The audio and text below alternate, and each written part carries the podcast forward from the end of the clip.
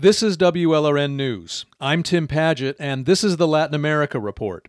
Few parts of the world have suffered as badly from the COVID 19 pandemic, from death rates to unemployment rates, as Latin America and the Caribbean have.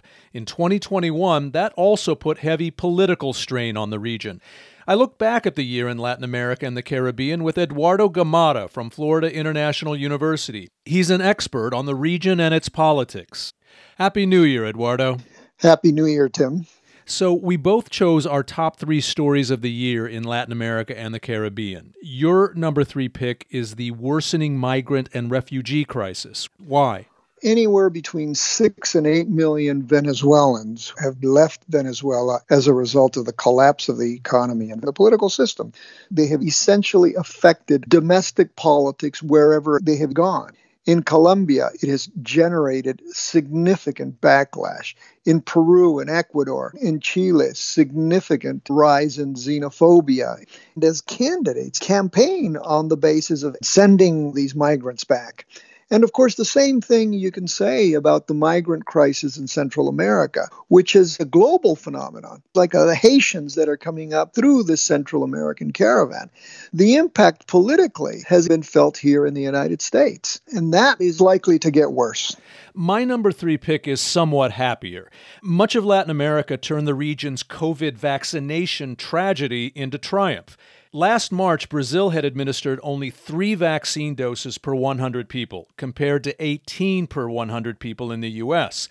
At the start of this month, Brazil had two thirds of its population fully vaccinated. So did hard hit Ecuador.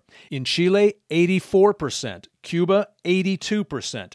The shame is that in many countries, healthcare officials had to overcome the vaccine obstruction of leaders like Brazilian President Jair Bolsonaro and also, Eduardo, the fact that the U.S. and other developed countries didn't donate more doses to Latin America sooner?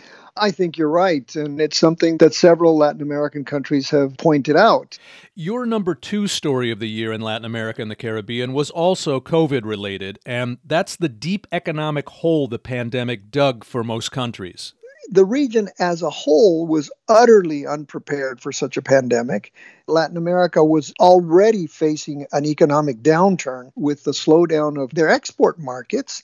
And you have to understand that relative to the US, of course, the ability to provide economic stimulus to keep people out of poverty or out of absolute hunger is not very high. And so the economic impact, of course, ended up being drops in GDP on average of about 8%.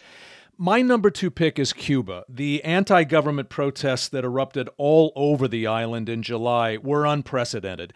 Still, Eduardo, we also saw the communist regime's predictable iron fisted crackdown. So, will the unrest lead to any real change to the island's ramshackle economy or its political repression?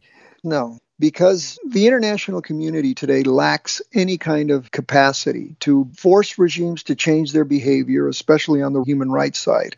This is a good segue to your number one story of the year in Latin America and the Caribbean how threatened democracy became in the region again.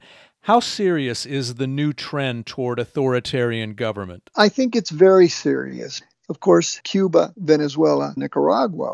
But this is not a left or right issue any longer. Case in point being President Bukele in El Salvador. Similar situation in, in, in Brazil, right, with President Bolsonaro. And the U.S. is trying to say, look, we have to counter this authoritarian trend, but it's a very big task. My number one story is Haiti. The still unsolved assassination of President Jovenel Moise in July, a major earthquake in August, economic implosion, and the takeover of much of the country by violent street gangs. Failed state isn't a strong enough term to describe what's happened to Haiti. What, if anything, can the U.S. and international community do at this point to stop the country's freefall? There is a lot they should do but aren't doing there's been no real call for action. And unless there's a call for action, 2022 could result in something even worse. Then let's hope for a better 2022. I hope so, Tim. Eduardo Gamarra is a Latin America expert at Florida International University. I'm Tim Padgett in Miami. This is WLRN News.